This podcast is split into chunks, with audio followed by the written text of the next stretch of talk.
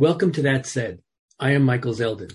On today's show, I will be speaking with Professor Jeffrey Veidlinger about his new book, In the Midst of Civilized Europe, the pogroms of 1918 through 1921 and the onset of the Holocaust. Dr. Veidlinger is a professor of history and Judaic studies at the University of Michigan. His books, which include the Moscow State Yiddish Theater and In the Shadow of the Shtetl, have won numerous awards. This special edition podcast was produced in conjunction with the Joan and Alan Bernikow Jewish Community Center of Staten Island and the Esther Gushman Center for Arts and Culture. We thank them for their support for this program. Dr. Veidlinger, welcome to That Said. Uh, thanks for having me on the show, Michael, and uh, pleasure talking to you.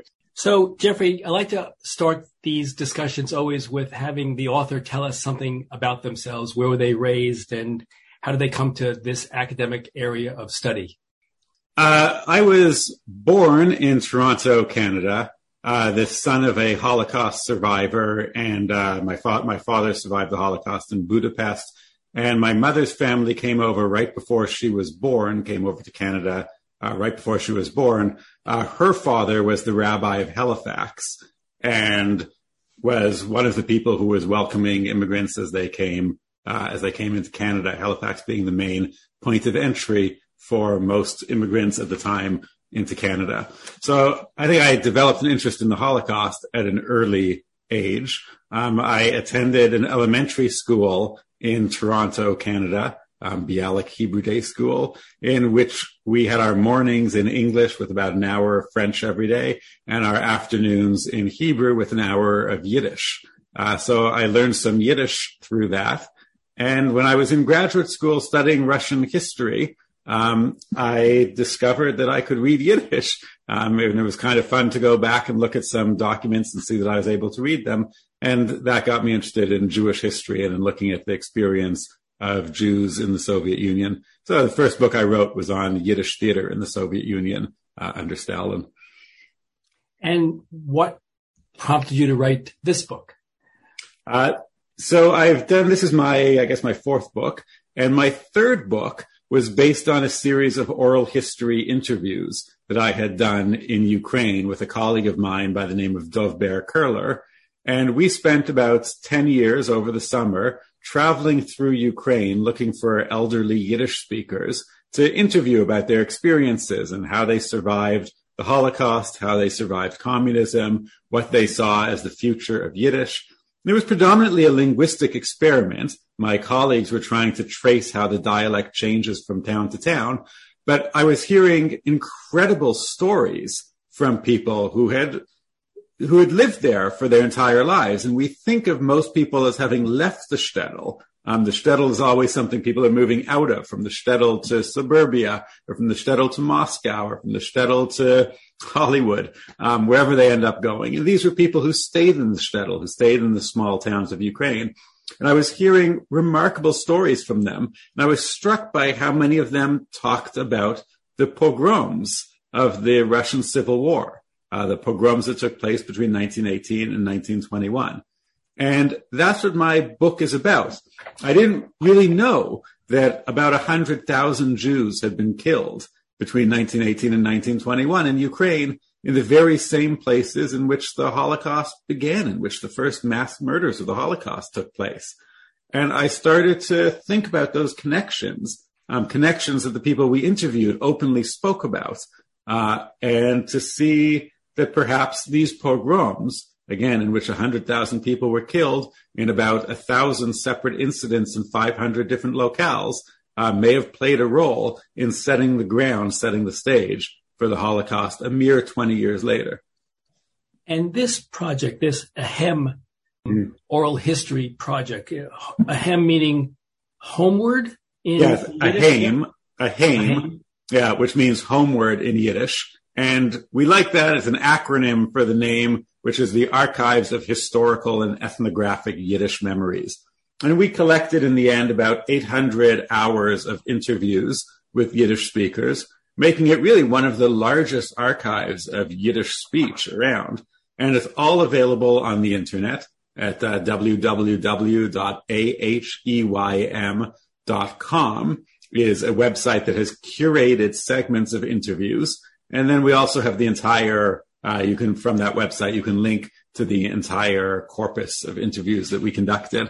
Uh, and there's, I think we went to about 50 different towns and interviewed people. Tell us about the title of the book. How did you come to choose in the midst of civilized Europe? I know there's that a quote that you talk from Anatole France. So maybe you could talk us through that title.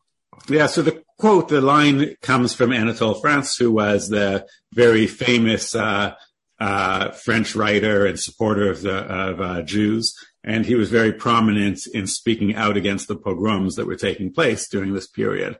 And he said, "How is it possible that in the midst of civilized Europe these atrocities are taking place?" And I liked that phrase because what he means by that is it's really a time of great hope. These pogroms take place predominantly in 1919 which is right after World War I finishes. And they take place at a time that the world leaders are meeting in Versailles and in Paris to talk about establishing a bold new world. You know what H.G. Wells called the war that will end all wars. He imagined World War I would be. And they thought they were, it was a new beginning and they thought that this was, they were ushering in a brand new era of peace in Europe. And that in the midst of this, these pogroms were taking place uh, to the east. So I like that title for that reason. It also, you know, these pogroms took place in Ukraine, and Ukraine was also widely regarded at the time as one of the most progressive countries in Europe. Uh, certainly in its treatment of Jews, Ukraine was the first country to grant the Jews full autonomy as a national group. Uh, the Ukrainian government, when it was uh, when the Ukrainian state was established, uh, elevated Yiddish to the status of one of the national languages. They printed currency in Yiddish. They established a ministry of Jewish affairs that was responsible for Jewish schooling, for overseeing Jewish schooling. Uh, you could go to court in Yiddish, ideally. Um, but all this fell apart very quickly. Uh, but it had the goal of establishing really the first multinational, multicultural uh, state. In fact, I think you have a, on one of the podcasts that I looked at, you showed the currency of Ukraine. Tell us about that a little. Yeah, so they even printed, you know, it, the, in 1918, the government of Ukraine printed its own currency. And on one side of it, it was in Ukrainian. And on the other side, they printed in Polish, in Russian, and in Yiddish characters. And I think, as far as I know, that may very well have been the very first time that Yiddish ever appeared on an official state currency. And that was Ukraine 1918. So I think this all fell apart again, but I think we forget how progressive Ukraine was. And in many ways, the Ukrainian government was promoting this idea of multiculturalism and multinationalism, of recognizing the status of different peoples within the country. Um, it was a country that formed in 1918. This is the original Ukrainian state that formed in the aftermath of the collapse of empires all around it. So the Russian Empire had collapsed, the Austro-Hungarian Empire collapsed, the German Empire collapsed, and in the midst of this, all of these new states started to vie for existence. So in Poland, a new state was declared. In, in uh, Romania, a state was declared. Um, there were different states being established in the wake of the collapse of the uh, of the Austro-Hungarian Empire. And the Polish state strove to be a uh, ethno-national state to concentrate as many Poles as possible within the borders, whereas the Ukrainian state chose to be expansive and included large numbers of Romanians, of Hungarians, of, uh, of Jews, of Poles, of Germans, of Russians, um, all living within the same state structure. And so, what went wrong, Jeffrey? I mean, here's this ambitious goal to have a state with widespread Jewish autonomy and egalitarianism, and it failed quickly, it seems. Yeah, well, this may sound familiar to listeners today and viewers today, but it was invaded. Um, it was invaded from multiple directions. It was invaded from the west by the Polish state. It was invaded from the east by the Bolsheviks, by the Red Army, uh, which was trying to establish another type of multinational state and it was invaded from the south by the so-called White Army, which was an army that wanted to reestablish parts of the Russian Empire.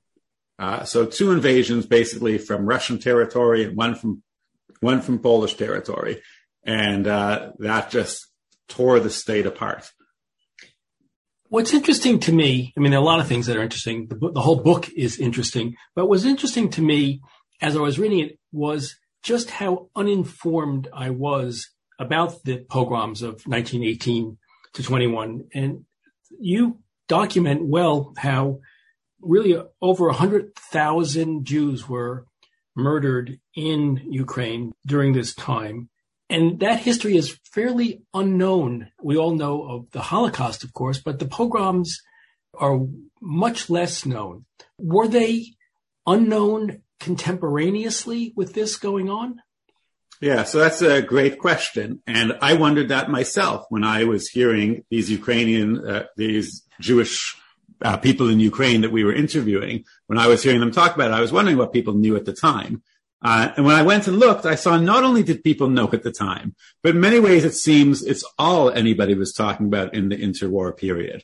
And if you read Jewish sources from the period between 1920 and 1933, in many ways it seems that all they are talking about is the pogroms and the possibility of more pogroms taking place in Eastern Europe.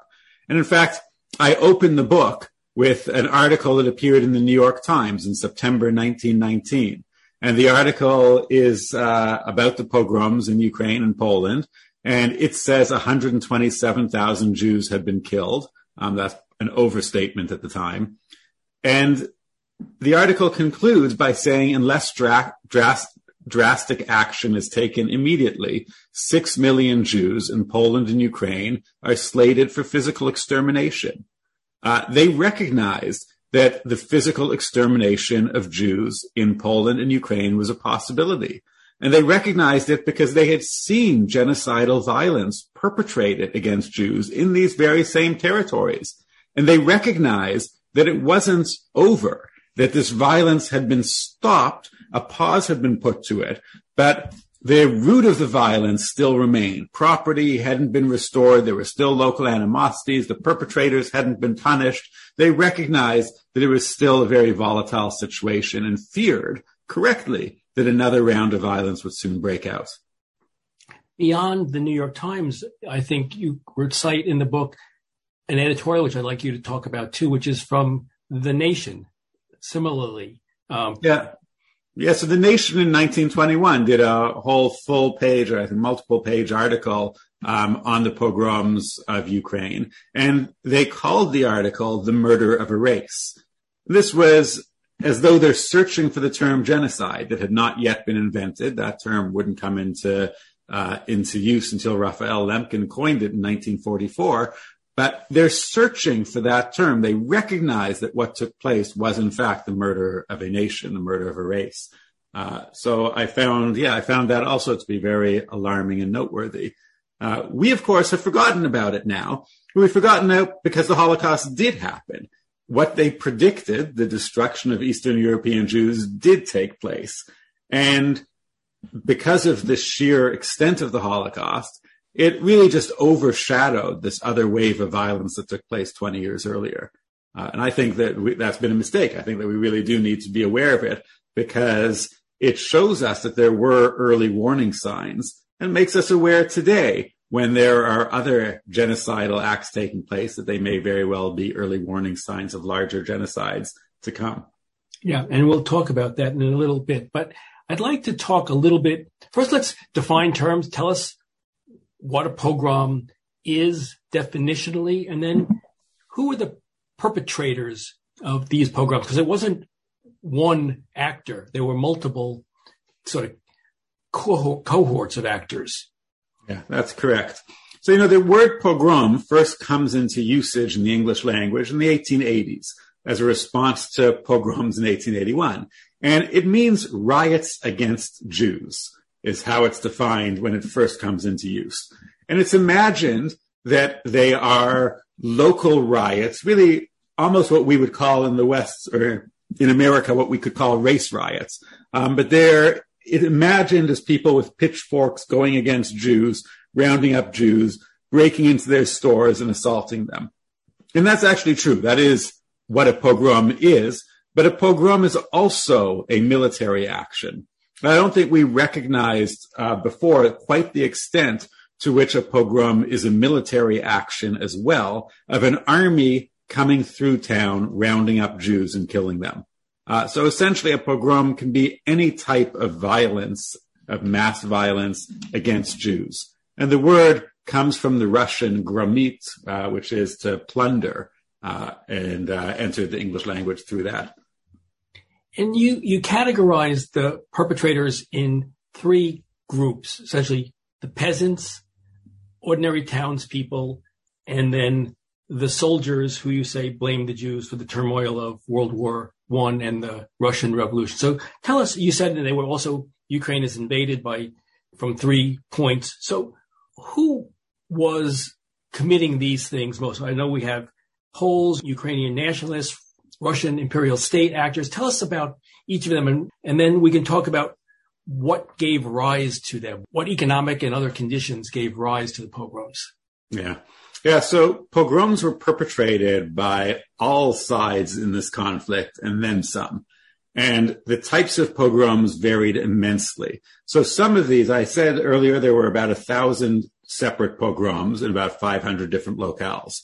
Some of them were local toughs from the countryside invading the towns. They can be viewed as countryside versus uh, city violence. And in Ukraine, Jews tended to be concentrated in the cities and Christians tended to be the peasants living out of the cities. So a lot of it was that, was that type of violence, you know, and that is the people with pitchforks, so to speak. Um, and then others were, again, perpetrated by militaries. And the militaries could be any military unit. All the sides in the conflict equally were united in hating the Jews. Um, and I write the Poles, for instance, who were declaring their own independent state, hated the Jews or suspected the Jews of siding with the Ukrainians. The Ukrainians suspected the Jews of siding with the Poles. The Russians feared that the Jews were trading secrets to the Germans. The Germans thought that the Jews were spying on them for the Russians. The Bolsheviks, initially at least, attacked the Jews because they regarded the Jews as the major capitalists. The Jews were the merchants, they were the store owners. And at the same time, every group attacked the Jews because they thought of the Jews as the Bolsheviks. So the fact of the matter is, there were Jews on all sides of the conflict. The Jewish community of Ukraine was divided and different people had different allegiances.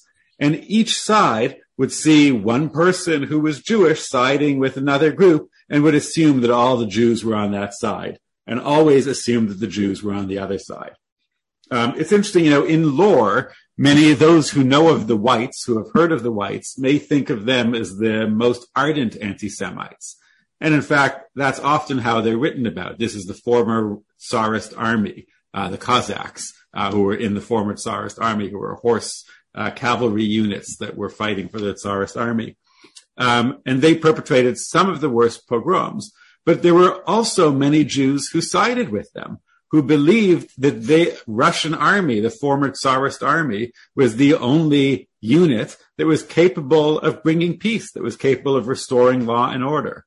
So really, there were Jews on all sides of the conflict, meaning no matter what side you were on, there was a Jew to blame. It's the Tom Lehrer's national yeah. that, that, song National Brotherhood Week. Yeah, the exactly. Hindus hate the, you know, everyone, I mean, everyone hates the, the Jews, sadly, mm-hmm. sadly so.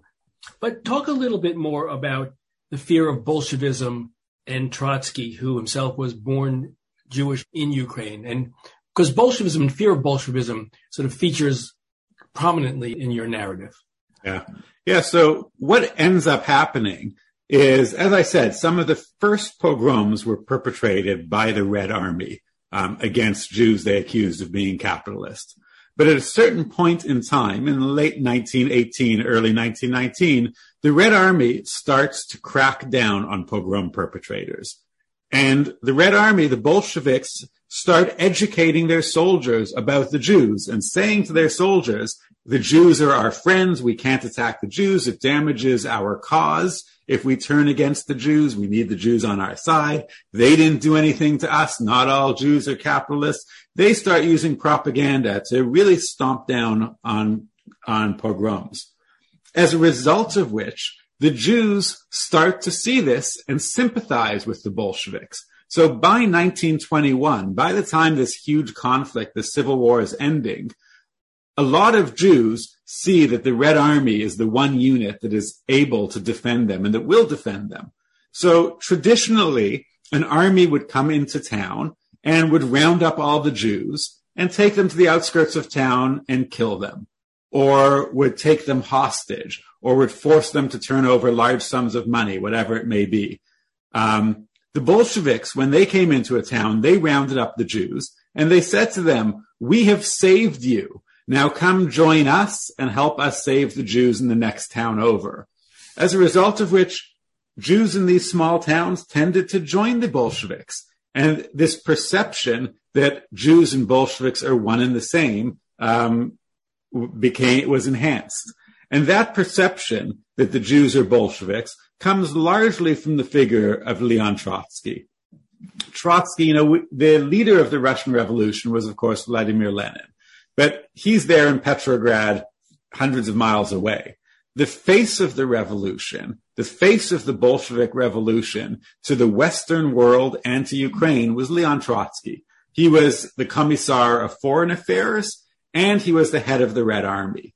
And his portrait was everywhere. People recognized Trotsky as the head of the Bolsheviks. And Trotsky was of Jewish background and people knew that as well. And that helped perpetuate this notion that the Bolsheviks are a Jewish party and that all Bolsheviks are Jews. But Trotsky, interestingly, from a political standpoint, wouldn't tolerate the anti-Semitism, one, perhaps because of his Jewish ancestry, but he thought that this kind of inter-ethnic strife would not help their political cause. He thought yeah. this was antagonistic to what they were trying to build yeah, the, I don't. I don't think he cracked it. Yeah, I don't think he cracked down on anti-Semitism because of any great love of the Jewish people. Um, he had distanced himself from the Jewish people. He didn't consider himself a Jew by any means. Um, he considered himself an internationalist. He was, you know, what the uh, historian Isaac Deutscher called a non-Jewish Jew, somebody of Jewish background who rejected their Jewishness. Uh, but he saw for tactical reasons animosity against Jews wasn't helping the Bolshevik cause, and that's what he believed in. He believed in the Bolshevik cause um, more than anything else. I want to just deviate for one second because it's a question that always comes to mind, and what you write about, speaking about the quoting uh, the sociologist Mark Granovetter. But tell me, if you would tell us, Jeffrey, what is it that allowed this violence to be so accepted? Why, mm-hmm. how does violence get to be so accepted? you will see that obviously in the Holocaust, but in the pogroms, how is it that it came to be that way? Yeah. So, you know, there's many different theories on violence, on, on how mob violence begins. And this is the Mark Granovetter one that you mentioned. Uh, I'll begin with, uh, you know, the theory that crowds, when people come into a crowd, the crowd completely changes, uh, uh, changes people's personality. The mob, you know, the idea of the mob changes personality. Freud would have said that the mob just brings out, uh, brings out sentiments that the crowd already expresses. So it brings out the anti-Semitism of the crowd, for instance. And Granovetter said that actually anybody can join a crowd. He talks about uh, a situation in which everybody has their own point at which they would be willing to join violence. There are some people who would never throw the first stone, but once the first stone is thrown, they'll then join in and join the second stone, throw the second stone. And others who will only join once everybody else is looting stores and they see that there's no cost to looting the store, they will join in too. And so there's this process of snowballing that takes place. And I think we see that in Ukraine. We see that process with many of these pogroms. Um, the book looks at these in great detail and looks at exactly what happened in each pogrom. And we see they usually begin with one segment of the population, with ruffians um, or with rogue military units. And then ordinary people slowly join in. And once there's a situation where the ruffians have looted all of the stores, then even so-called respectable citizens of town uh, will also join in, and they'll go into the Jewish houses, the Jewish stores, and start stealing as well, um, because they recognize or they believe that the costs of sitting it out are greater than the cost of participating. Mm. The pogroms create a refugee crisis of in different proportions. You have the displacement of the elites by the Bolsheviks, and then you have others uh, who are, you know, your typical refugees. And they tell us about the displacement. Tell us about the refugee crisis that followed the pogroms, because that becomes an important yeah. predicate for what goes on later in the 1940s. Yeah, so the pogroms lead to a massive refugee crisis. Uh, about 50% of the Jewish population of Ukraine is dislocated as a result of the pogroms. Uh, that means they have to move. Many of them stay within the territory that becomes Ukraine. Uh, many of them move into the Soviet, what becomes the Soviet interior. They move to Moscow, they move to St. Petersburg. But large numbers, about three to 500,000, flee the Soviet Union entirely. And many of them first go to Poland or to Romania and then end up in Germany. Uh, they're kicked out of Poland and Romania in 1923, um, and they end up going to Germany where there's cheap currency and where there's a relatively liberal attitude towards refugees. However, over time, the presence of all of these refugees fuels and is used by right wing movements to stow discontent.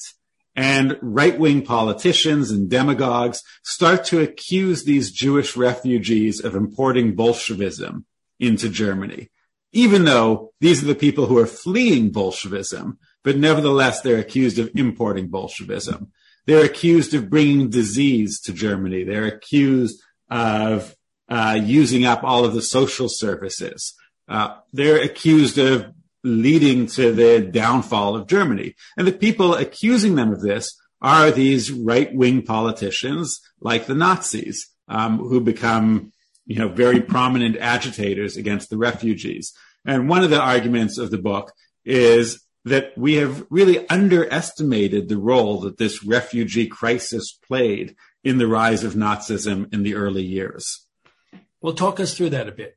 Yeah, so just that as the as the Jews are coming in, as large numbers of Jews are coming into Germany, um, they're being accused and they're they're being accused of uh, bring, spreading Bolshevism, of spreading disease, of using social services. If you look at the early Nazi newspapers, they're really concentrated on the idea of the Eastern European Jew, the Ostjuden, and they accuse the Ostjuden of all of these uh, of all of these terrible things in Germany and of bringing about the downfall of Germany.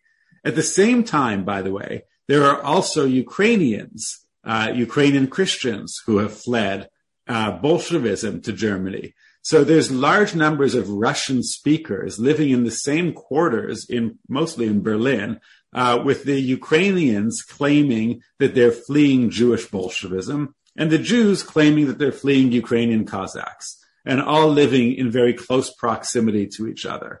And this creates conditions that again are utilized by the right, by the extreme right in order to sow discontent and uh, for manipulate to manipulate the population to believe that the refugees are the source of their problems. Yeah. What did Einstein say of it? Um, yeah, Einstein, who is in Germany at the time, uh, comments on this at a very early stage in 1923 already um, he comments that the presence of all of these refugees is bound to lead to problems in the future and is bound to lead to a reaction um, against them in the future. And of course, Einstein was right. Um, he was a smart guy. As it turns out, who knew?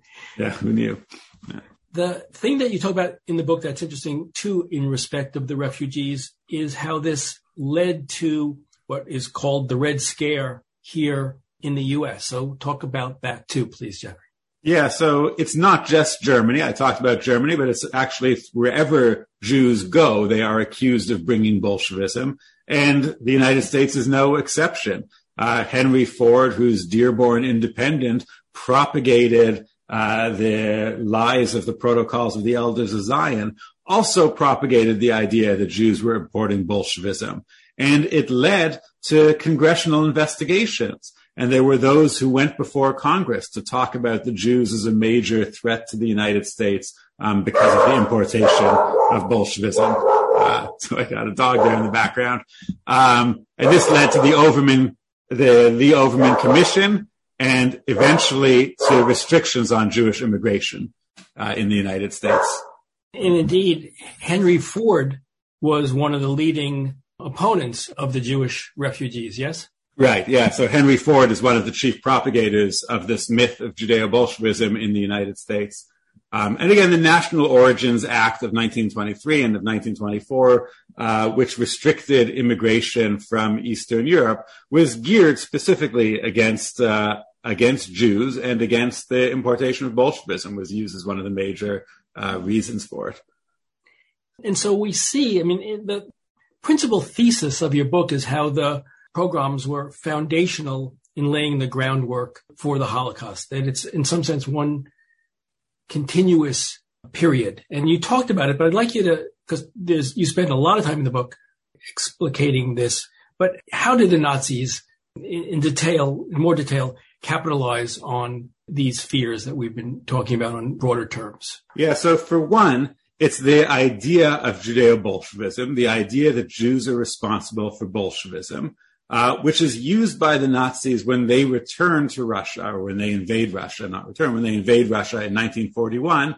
Um, they bring this idea of Judeo-Bolshevism or return this idea of Judeo-Bolshevism and start telling the Ukrainians that the crimes that have been committed against them by the Bolsheviks were really Jewish crimes. And in the interim, between 1921 and 1941, in the interim uh, between the end of the Civil War and the German invasion of the Soviet Union, the Bolsheviks did commit crimes against the Ukrainian people.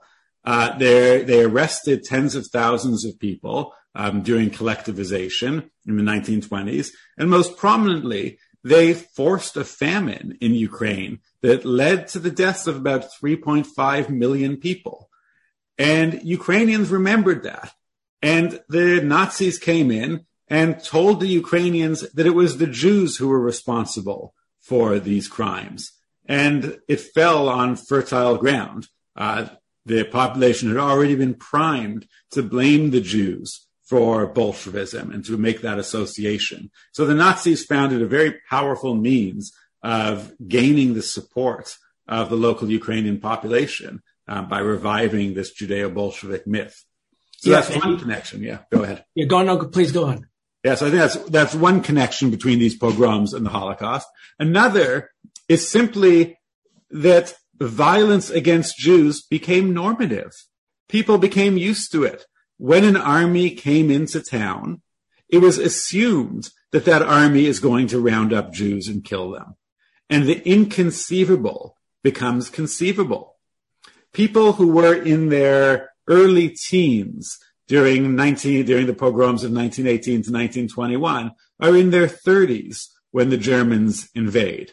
And these are among the people who the Germans recruit to be the local auxiliary police to help them perpetrate atrocities against the Jewish population. So these now men in their 30s who are assisting the Germans remember from their childhood that they had participated in pogroms before and their fathers may have participated in pogroms before as well. It becomes more normal, more acceptable, and isn't as shocking as it would otherwise have been. So people become inured to this type of violence.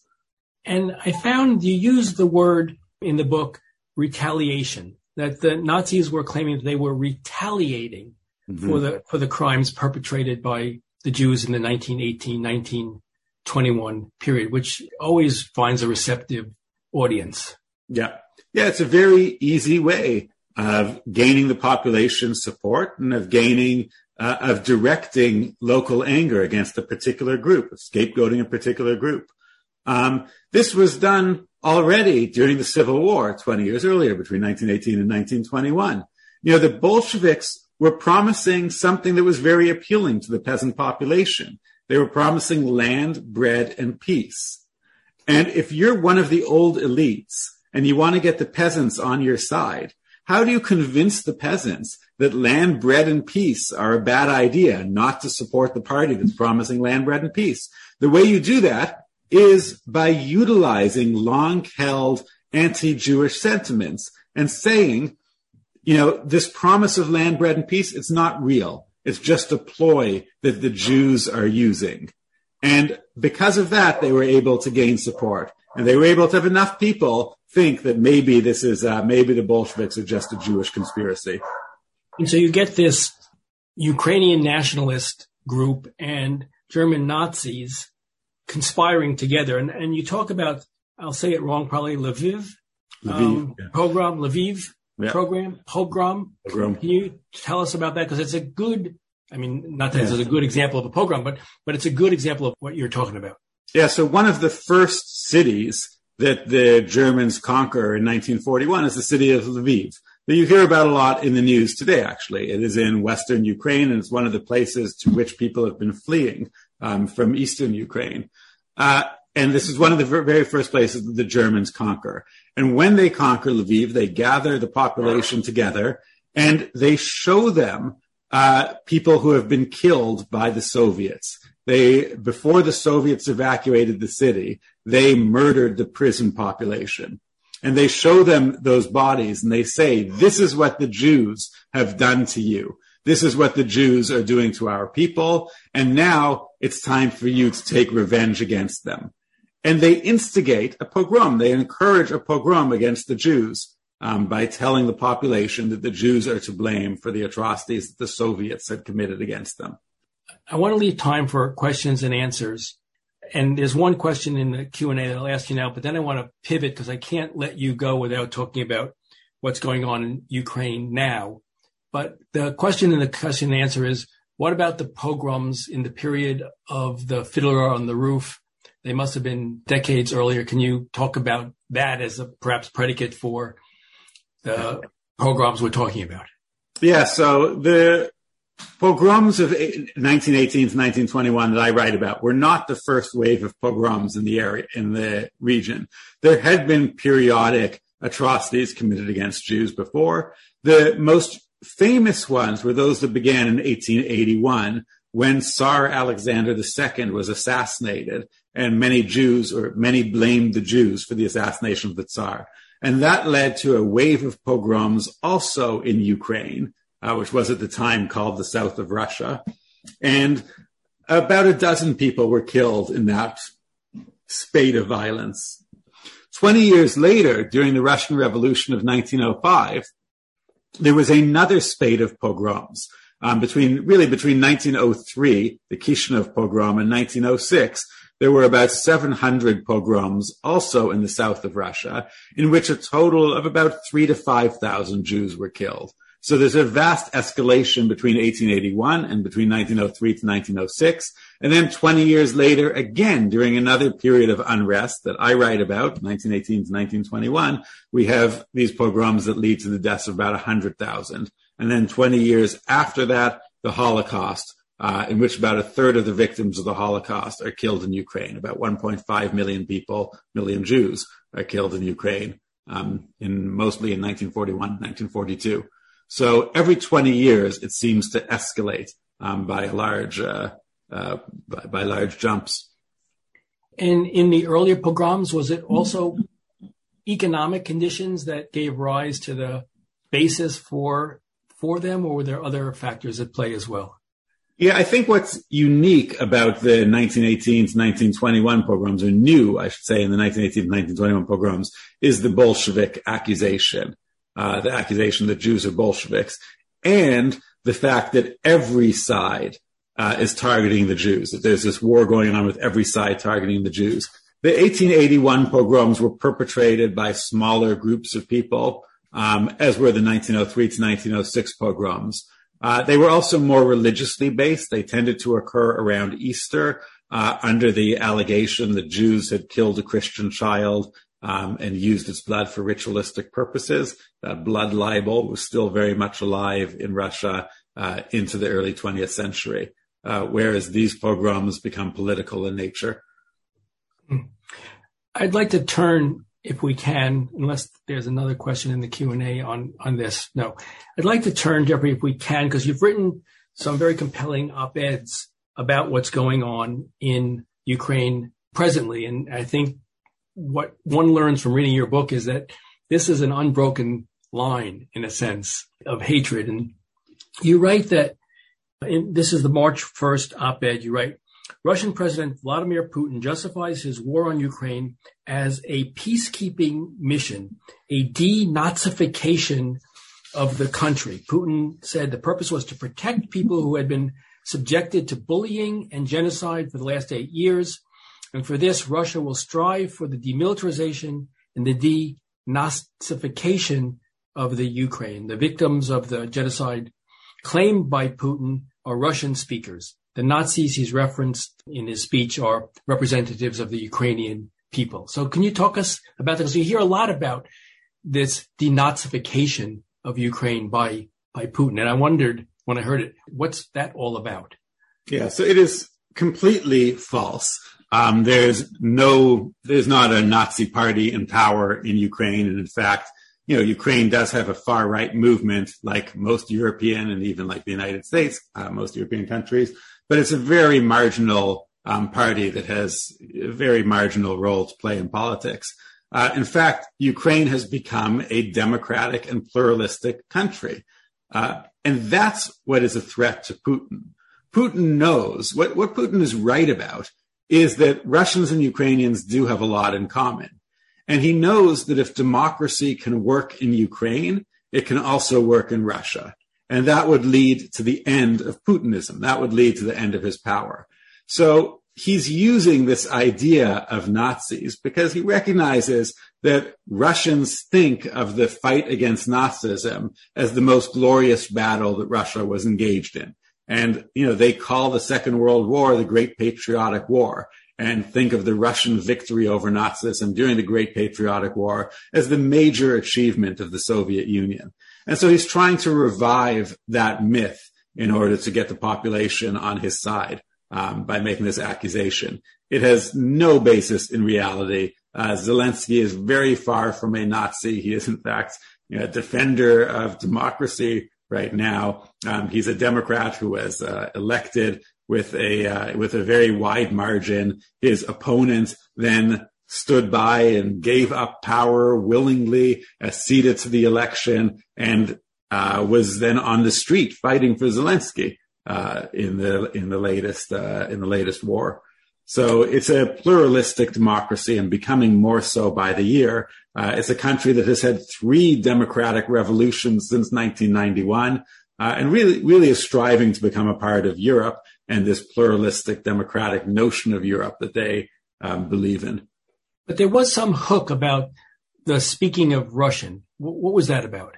Um, yeah, they have issued laws that give precedence to the Ukrainian language over the Russian language.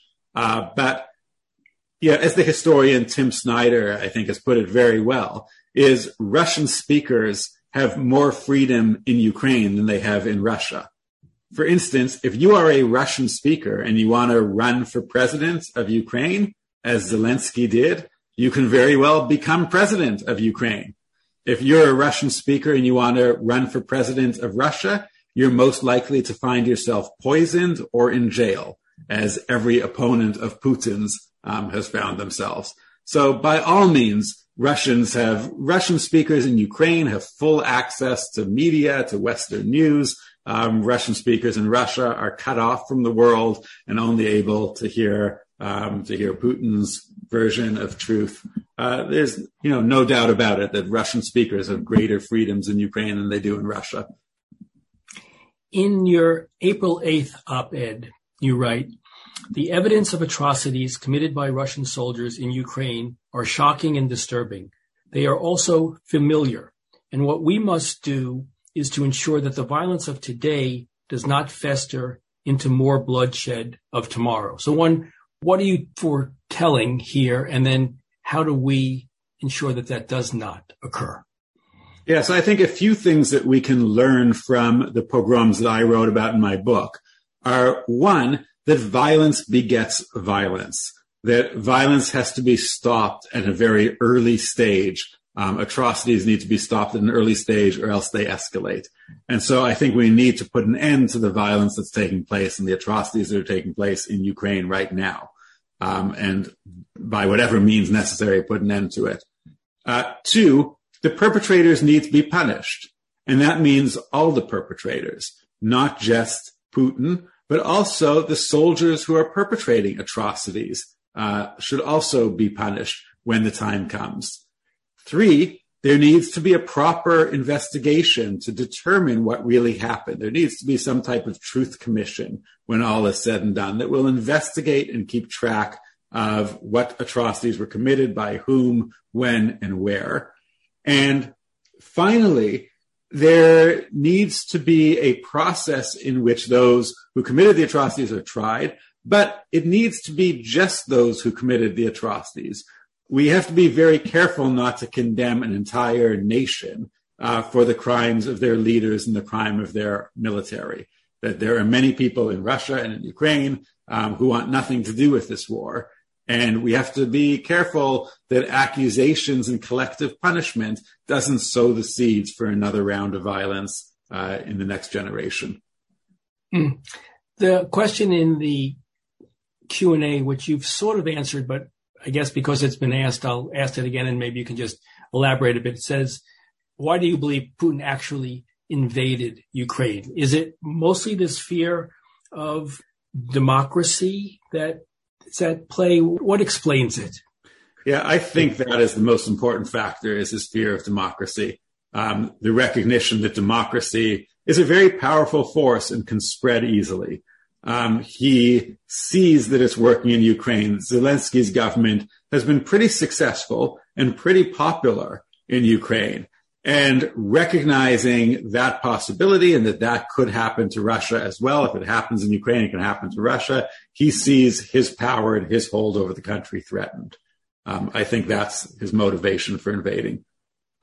And how is it playing in Russia? How, I mean, it's not, there's no free press there. How is the war being told to the average Russian? How is it being processed? It's being told as a war against Nazisms and you, Nazis, and you can still see this in the Russian press. Um, I try to read the Russian press on a fairly regular basis and can still see they talk about um, they talk about Nazis and fascists being defeated in Ukraine. Uh, they also talk about their own victories and have not fully recognized or have not fully admitted the failures that the Russian military has been experiencing in Ukraine, um, as a result of which Russians just aren't getting their the real news. They're getting they're getting real fake news. Uh, and so it's hard to know what Russians are actually believing because we don't have proper opinion polls. Um, but I think a fair amount are believing what they read on the news.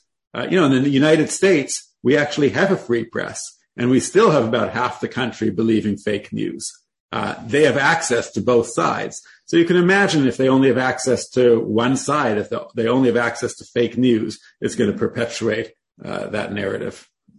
So how do you see it coming to an end? What if you have a sort of crystal ball?